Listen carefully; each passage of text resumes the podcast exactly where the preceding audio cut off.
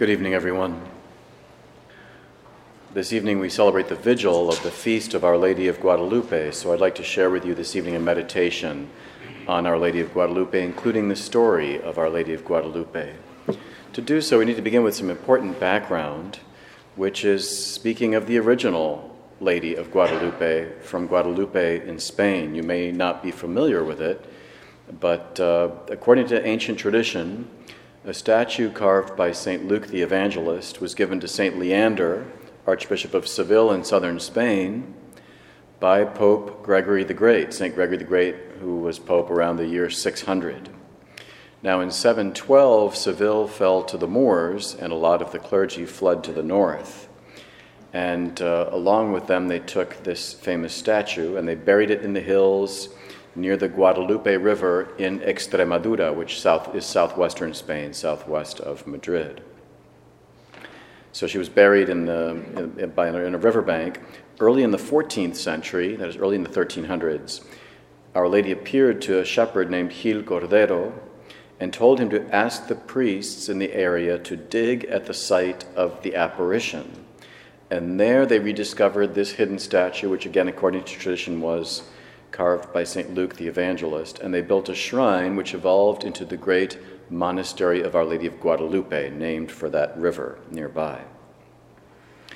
The devotion to her grew so much that she became one of the patronesses of the Reconquista of Spain, the reconquest of Spain from the Moors. Keep in mind that Spain was dominated by Islam for 800 years. It took 800 years of warfare to reclaim Spain from the Moors.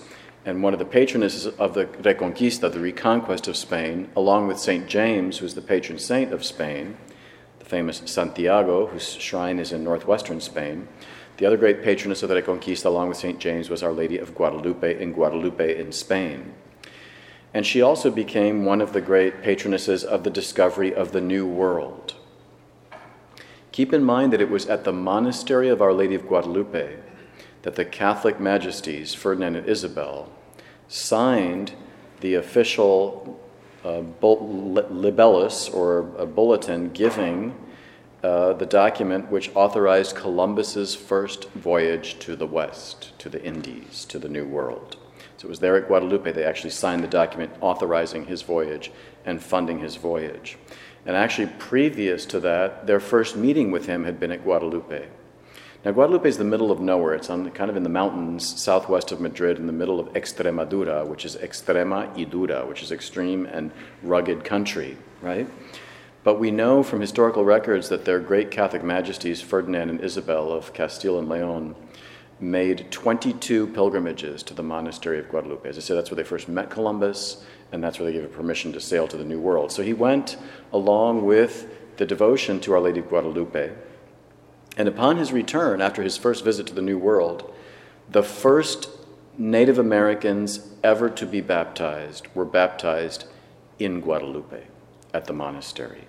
There's a painting of it in the back of the church. As a matter of fact, when I first went there, and I must tell you, it's an extraordinarily beautiful place and one of my favorite places. I've been blessed to travel so many places, but the original Guadalupe in Spain is worth a detour, worth a visit. And I was looking, I thought, how cool would it be to see the baptismal font in which the first Native Americans were baptized? They were brought back from the New World by Columbus and baptized there in Guadalupe, of all places, in the middle of nowhere in the mountains of Spain, southwestern Spain. I was looking for the, and there was a painting uh, of the baptism of the first, you know, Americans in the back of the church, and I'm looking all over for this font. Then it hit me it's actually the fountain that's out in the square now. Somehow, the big, huge stone baptismal font ended up being the public fountain out in the square in front of the monastery. In any event, the shrine was so important that to give thanks to her for the voyage, for the discovery, and to baptize the first Native Americans, Columbus returned to Guadalupe. Now, many of the great conquistadores of the New World were from Extremadura, from that extreme and poor region. They went off to the New World to seek fame and fortune. And so, of course, they brought along with them their devotion to Our Lady of Guadalupe. Keep in mind that Cortes, who conquered Mexico, was from Extremadura, Pizarro, who conquered Peru, Valdivia, who conquered Chile, De Soto, who uh, explored the southwest of the United States, and Balboa, who uh, conquered Panama and was the first to see the Pacific. and other conquistadores and many sailors hailed from Extremadura, and they took their devotion our, to Our Lady of Guadalupe with them. That's part of the background, Our Lady of Guadalupe in Spain. More on that in a few minutes. Another part of the background is what was going on in Mexico at the time that Columbus landed and then when the Spaniards showed up. You know, there's kind of this politically correct understanding that there were these noble savages in the New World, and then these wicked Europeans came and brought them diseases and enslaved them and killed them, and it's all been a disaster ever since. Well, certainly the Aztecs, who do- dominated uh, Mexico, remember the Aztecs dominated Mexico, the Mayans dom- dominated Central America, and the Incas dominated South America. The Aztecs had achieved a great level of culture, you know, very important uh, in terms of uh, government, agriculture, military, astronomy, many of the sciences. Now, keep in mind they hadn't invented the wheel, but they had achieved a certain level of civilization which was important. That said, it had a very dark side to it because they, of course they practiced slavery and they practiced human sacrifice.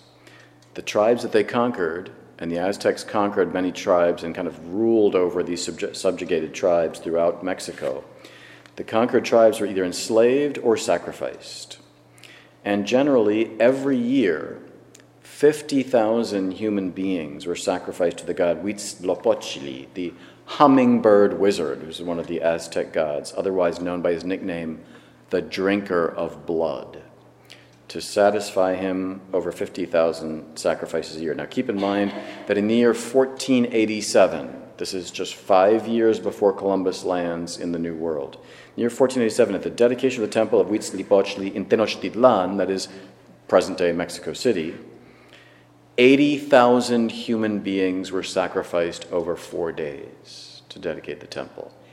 80,000 over four days. You want to read something gruesome? Read exactly the method that they used. It took them not very long at all, and they just bring them up the temple, cut the hearts out, and throw the body down, down, the, down the stairs, right? In any event, 80,000 human beings in four days. This was the enlightened civilization that the wicked, evil Christian Spaniards came to destroy and dominate. Now, in 1487, that year of the dedication of the temple to the hummingbird wizard and drinking, drinker of blood in Mexico City, in that very year, Cuauhtlatoac, that is, he who talks like an eagle, whose Christian name became Juan Diego, was 13 years old. So he was 13 years old. He was old enough to know what was going on in the city at that time. That's 1487. More background the conquest of Mexico. There was an Aztec prophecy of Quetzalcoatl. Quetzalcoatl was one of the Aztec gods. He was fair and he had hair on his face, which was something extraordinary because the Aztecs could not, didn't have any facial hair. They couldn't grow beards or mustaches. There was a prophecy of Quetzalcoatl who would come from the east to usher in a new era and rule in a one yeed, he'd come in a one reed year. And a one reed year occurred only every 52 years, including in 1519. Well, in 1519, Cortes landed in Veracruz in Mexico seeking gold and glory, but also the glory of God and the evangelization of the natives. Keep in mind that Cortes was 33 years old, and he was an extraordinarily capable and brave young man for that age. They arrived at Veracruz, and what did he say? Fuego a las naves, burn the ships. In other words, men, we are not going back. And with a few hundred men, just a couple hundred men, he conquered the Aztec Empire. Of course, they made allies along the way among the native tribes that had been subjugated and enslaved by the Aztecs that wanted to rise up against them. But with just a few hundred men, he conquered this vast and extraordinary empire. And as the governor of New Spain, he obtained religious priests to spearhead the evangelization of the newly conquered empire. Pagan temples were destroyed, including the temple to Tonantzin. Tonantzin was the earth mother goddess, and this temple was on a hill just north of Mexico, a hill called Tepeyac, just north of Mexico City. That's the background. Now, fast forward, not so fast forward, to 1531.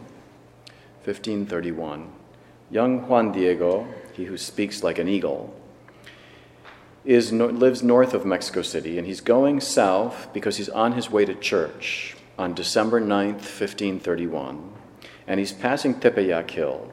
And he noticed something extraordinary. The birds are really singing their hearts out. Tons of birds in an early December morning. And so he goes up the Tepeyac hill and he encounters a vision of Our Lady of Guadalupe. Well, Our Lady. And she says to him, she requests that a church be built on that site and that he go to the bishop and tell him of her wishes. This is how it is described in the Nican Mopohua. That is what she says to Juan Diego, the ancient account of this apparition. She said to him, I love you. I desire you to know who I am. I am the ever Virgin Mary, Mother of the true God who gives life and maintains its existence. He created all things. He is in all places. He is Lord of heaven and earth. I desire a church in this place where your people may experience my compassion. All those who sincerely ask for my help in their work and in their sorrows will know my mother's heart in this place. Here I will see their tears I will console them, and they will be at peace. So Juan Diego, who was a Christian but still learning his catechism, that's why he was on his way to church to go to Mass and catechism, goes to the bishop, and of course, the bishop doesn't believe him, right? The bishop's name was Juan de Zumarraga. He was Basque from northern Spain, and he was a Franciscan bishop. So he was Spanish, and of course, he knew all about the devotion to Our Lady of Guadalupe in Spain. Now, the next, so Juan Diego, obviously frustrated, heads back home. And on the way back home, he sees Our Lady of Guadalupe again, and she insists that he return tomorrow. So the next day, this is the third apparition on December 10th, Juan Diego goes back to the bishop with a message, and he asks once again for a son, and, the, and he asks the bishop to build this church. And the bishop doubtful, asks Juan Diego to go back to this lady and ask for a sign. So he heads back up north, back up to the mountain of Tepeyac, the hill of Tepeyac, and she appears, and he says, The bishop is asking for a sign. So she says, All right, come back the next day, and I will give you the sign. That is, come back on the 11th. However, Juan Diego's uncle is gravely ill, and he gets increasingly terribly ill throughout the day, and they fear for his death. So Juan Diego doesn't go back to Tepeyac for the sign on the 11th. He stays home and nurses his uncle. However, the next day, the 12th, he decides he needs to go to Mexico City and get the priest to bring the last sacraments to his uncle who is dying. So he hightails it on the morning of the 12th from just north of Mexico City by Tepeyac Hill to go to Mexico to get the priest and he does by doing what he does is he avoids the hill because he doesn't want to run into Our Lady because he doesn't want to get delayed from his, you know, he's got to get the priest because his uncle is dying. I know you laugh because he's avoiding Mary, but that's the way it goes. Uh, if you've been to Guadalupe, you know as you face, well, the, the old basilica is in front of you, the new basilica is on the left. On the right is the little chapel that commemorates the spot where he tried to go around the hill and she stopped him. She headed him off at the pass, right? She's like, um, little Juan Diego, like, where are you going? Uh, he's like, I got to go get the priest because my uncle is dying. So, what does she do, of course? She reassures him. She assures him that her, his uncle will be healed and tells him to go up the hill, leads him up the hill, where she will give him the sign to take to the bishop. So he goes up the hill, and what does he see covering this hill of Tepeyac? This is on December 12th. And it doesn't get as cold in Mexico City as it does here, but it's still December and the hill is covered with Castilian roses, long stemmed red roses. So Our Lady asks Juan Diego to take his tilma, take his, his cloak, his roughly, roughly woven cloak, uh, which, made, which is made of vegetable fibers, right? And to hold it up, and she herself places these roses in this cloak. And she says, Take this cloak to the bishop. Don't show it to anyone else. Don't let anyone else take any rose, roses or anything. Just take it to him. So Juan Diego heads on his way, thinking, This is amazing that all these beautiful roses are growing on this hill in December. This is the sign for the bishop. And what does she say to him when she appears to him and gives him the roses? Again, from the Nican Mopohua, which you can look up online, the relation, the early Aztec relation of the, the appearance of Our Lady of Guadalupe. She says, on the 12th, Listen, put it into your heart my youngest and dearest son, that the thing that frightened you, the thing that afflicted you, is nothing. Do not let it disturb you. Do not fear any sickness nor any hurtful thing. She's referring to his uncle's sickness. Do not fear any sickness or any hurtful thing. Am I not here who am your mother? Are you not under my shadow and protection? Am I not the source of your joy? Are you not in the hollow of my mantle, in my arms? Are you lacking anything? Let nothing else worry you or disturb you. Call me and call my image Holy Mary Guadalupe. Now, it's not clear, it's shrouded in mystery why she's called Guadalupe, but the supposition is that she told Juan Diego that her name was an, a Nahuatl name, that is an Aztec language name, which is Cuatzlahupe, which is pronounced Cuat, Cuatlasupe, which means she who has dominion over serpents. She who has dominion over serpents. What's the image of Our Lady in the church in the book of Revelation? She crushes the serpent with her heel, right? So, Cuatlasupe that is, she who has dominion over serpents. So Juan Diego goes to the bishop's residence. He says, I got the sign, I got the sign. The, of course, the bishop's advisors don't want to let him in. They want to see what's in there. He doesn't let them. He jealously guards his, his, his treasure. He's led into the bishop, and he opens up his tilma from the bishop for the roses to fall out, and the bishop and his advisors throw themselves on their knees. Because what do they see? Not just a cloak full that has spilled out all these amazing roses in the middle of December, but they see the image of Our Lady of Guadalupe. And we brought her in. We have our Lord with us, of course, and we have Our Lady, the example of Our Lady, the image of Our Lady there uh, alongside our Lord. She always leads us to Him. So there you see before you a copy, a really good copy of the image of Our Lady of Guadalupe, which is on Juan Diego's tilma. Right? So there are four rosaries. There, I mean, there's four miracles actually going on here. There's the miracle of roses in December. There's the miracle of the image of Our Lady on the tilma on his cloak, which I'll explain in a minute. And of course, his uncle is miraculously cured and doesn't die. And then there's another uh, miracle a few weeks later, on the 26th of December, so that's the day after Christmas. An, a provisional chapel is built, and there is a procession to the chapel with this image where they first put the, the, the image and uh, the the uh, natives are really celebrating this this um, this extraordinary happening. And so, you know, they're shooting off arrows and they're, and they're singing and they're dancing and they're having this great procession of this image to this chapel. And one Indian seems to be mortally wounded by an arrow, but he recovers miraculously due to the intercession of Our Lady of Guadalupe. So it's supposed that she's called Guadalupe because the Indian bishop with his Indian ear, hearing the name Cuatlasupe, which means she who has dominion over serpents, with his Spanish ear, what does he hear? Guadalupe, Our Lady of Guadalupe, because he has knowledge of and familiarity with the devotion to Our Lady under the title of Our Lady of Guadalupe in Spain, patroness of the discovery of the New World you know, Our Lady is normally named after where she appears. She appeared in Lourdes, she's referred to as Our Lady of Lourdes. She appeared at Fatima, she's referred to as Our Lady of Fatima. She appeared in Knock, she's referred to as Our Lady of Knock. She appeared in Guadalupe in Spain, she's referred to as Our Lady of Guadalupe. She appeared, she appeared in Tepeyac, Tepeyac Hill, north of Mexico City. What's she referred to? Our Lady of Guadalupe, not Our Lady of Tepeyac. Why? Because it's supposed that the Spanish ears heard Guadalupe. And so this day she's honored as Our Lady of Guadalupe. But the original Lady of Guadalupe, of course, it's the same woman, right?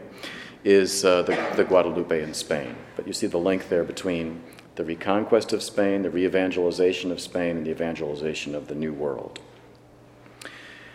Let me talk briefly about the miracle of the tilma, and then I'll talk about the fruits of her apparition. So, the tilma is especially beautiful. Of course, it was not painted by any human person. We believe it is a miraculous image placed by God through the intercession of the Mother of God miraculously on this fiber tilma of Juan Diego's. Uh, one of my favorite stories about Guadalupe, I know this is kind of kind of cheesy, but um, I'm trying to remember what year this was. Uh, Hillary Clinton was Secretary of State, and she was on an official visit to Mexico, and they took her to Guadalupe, and she went, and the, the, the, the rector of the basilica, the Monsignor, was giving her a tour, and they took her in front of the image, and she looked up, she said, wow, that's beautiful. She said, who painted it? And the Monsignor responded, God. I always thought that was hilarious. In any event, yes, this was not painted by any human person. And it's been, it's been, it's been, it's been examined by many scientists and artists over time, and it's, it cannot be explained, first of all, why the fabric has lasted so long, because it's basically woven reeds, which should have disintegrated hundreds of years ago, right? This thing's 500 years old at this point, right? So the fabric itself should have disintegrated. And then the, the, the, colors of the image are still extraordinarily vibrant and strong. As a matter of fact, the colors are fused with the fibers. They're not sort of like on top of the fibers, but they become, it's almost like uh, a, um, a um, uh, what's the word I'm looking for? Um, can't think of the word. Um, the, fi- the, the, the paint is one with the fibers. It's not sort of like on top of the fibers like paint usually is. I'm thinking of a fresco. So a fresco is painted on wet plaster, so when the plaster dries, the paint is actually part of the plaster. It's not sort of a layer that's covering the plaster. It's the same with this image. It's part of the, the paint is on, it's sort of like embedded in the reed fiber, right, which should have disintegrated many years ago. And it's lasted, and its colors are still vibrant 500 years later. Now you see the little rays of sunshine, you know, the rays emanating from Lady. That was painted on later by human persons, right? When you see the image, you see uh, copies of the image, or you go see the original image today, you'll see that the rays have all kind of like, the paint is like chipping and falling off. They're all fading. Whereas the image itself hasn't faded at all because it's not the same, it's a miraculous image. Not only that, but many miracles have surrounded the image, not only individual and personal miracles, but during the Great Cristero Wars in the 1920s, a bomb was placed in a vase on the altar when she was just covered with regular glass.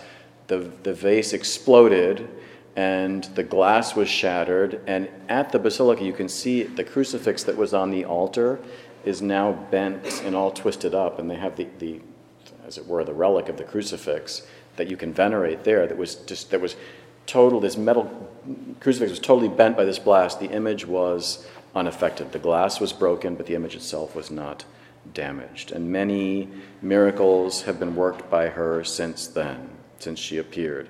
The greatest miracle being really the fruit of the greatest fruit of all, which is conversion to Jesus. After Our Lady, Guadalupe, Our Lady appeared at Guadalupe, over the next 10, 20 years, 20 million people were converted to the faith in Mexico. To this date, it's the largest conversions in the 2,000 year history of the church. And that is because she is, as uh, Pope John Paul called her, St. John Paul, the star of the new evangelization, the star of evangelization. We can say so because she leads us to the truth. She spoke to Juan Diego in the midst of a culture which was only recently had only recently encountered Christianity and not so long before had worshipped hummingbird wizards and false gods and practiced human sacrifices. She mentioned that she is the mother of God, the God who is the true God, who creates all things and maintains them in existence, and who is the Lord of heaven and earth. So she speaks the truth about God. And the truth that she speaks about God fundamentally is that He's not a God that demands blood and death. He's a God that desires and offers life and mercy. She also speaks the truth about man, about the human person, that God is the creator of all persons, that they're made in His image, and they're called for, that they're made for life with him. They're made for him, by him, for, for him. As a matter of fact, she is the patroness of unborn human persons, because I don't know if you know why, but you know she's wearing a, a belt around her waist. You can see a, a black bow that is, that is tied around her waist. That is an ancient Aztec sign, native sign, that she is expecting a baby. So Our Lady of Guadalupe is Our Lady expecting the baby Jesus, right? He's in there, right? And so she's the patroness of the unborn. She speaks the truth about God. She speaks the truth about man made in the image of God. She also not only represents truth, but represents, of course, beauty. In her beauty, she draws people to her. It's hard not to be moved by this image. I first saw this image when I was a child. Uh, I spent my second, uh, third, and fourth grade in Mexico City. My father was assigned there, and I first went as a um, must have been eight or nine years old. I've been blessed to go back once as a priest. But her beauty draws people to her, and you can't stop looking at her. Now they've got kind of a moving sidewalk, so you got to kind of And you can go, but you can kind of stand in the corner, you can kind of stand there for a while and just keep looking and just keep looking and just keep looking. And her beauty speaks to the beauty of God and the beauty of the mercy that she speaks of. She represents the truth. She represents beauty. She represents goodness. The goodness of a mother that has compassion for the poor, for the suffering, like Juan Diego's uncle. She has the goodness of a mother who speaks to her children with love as she spoke to Juan Diego in the diminutive. She didn't call him Juan Diego, she called him Juan Dieguito, hijito mío. She used the diminutive when she spoke to him in Aztec in his original language. She's also the image, uh, as a mother, she's an image of the church, which is our nourishing mother, who, as she herself says, gathers her children under her cloak. It's an ancient image of the church, of Our Lady, with her cloak and the children standing under her cloak, because she is the nourishing mother that, with her cloak, protects and takes care of her children. And she continues to intercede for them, and as such, brings about great conversions. As I said, there have never been greater conversion numbers of conversions in the history of the church than there were after Our Lady appeared at Guadalupe. I recommend to your prayers anyone that you or especially need or are desiring their conversion to turn to Our Lady of Guadalupe and ask her to bring about their conversion. She's the mother of all conversions, right? So turn to her and ask for any tough cases you have of people you'd really like to be reconciled or to turn to the Lord.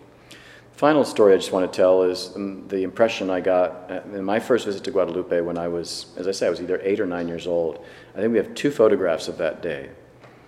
And uh, it's interesting, you know, the things that a child remembers. I don't remember seeing the image. Of course, in those days, the image was in the old colonial basilica, not in the modern basilica, which has since been built. So this would have been in 74, 75, maybe 76 that I was there. I don't remember seeing the image, but I'll never forget as long as I live what I did see. There's a huge plaza in front of the basilica. Again, the old basilica and still the, the new basilica.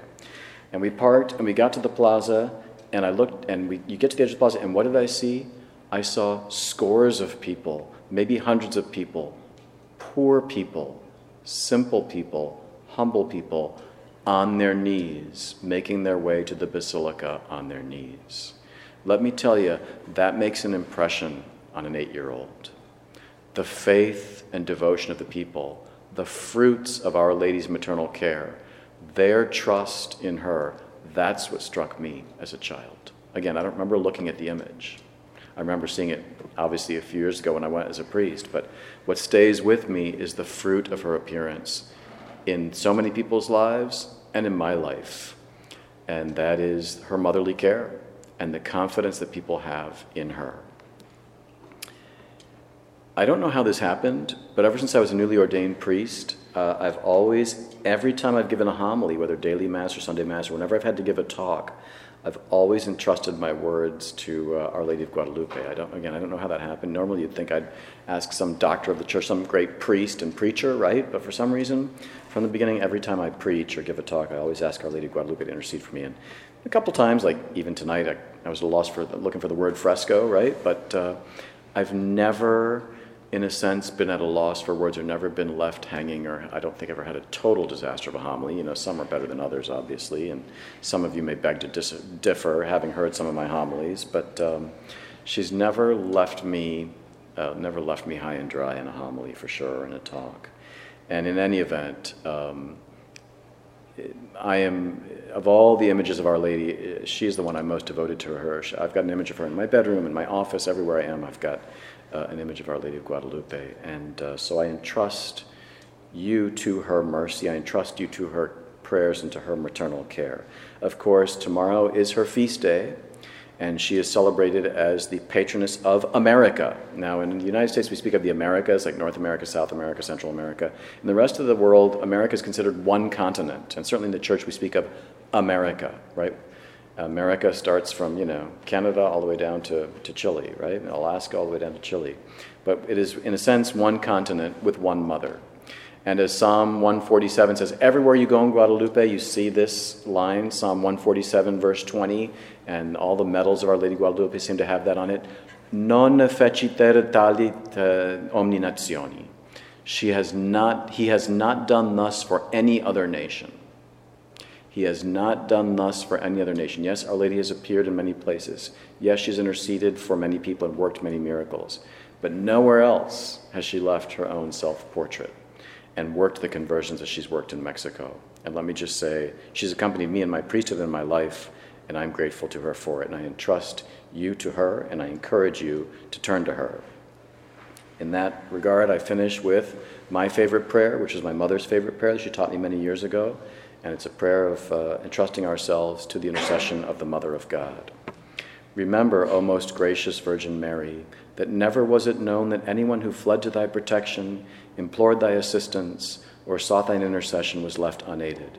Inspired by this confidence, we fly unto thee, O Virgin of Virgins, our Mother.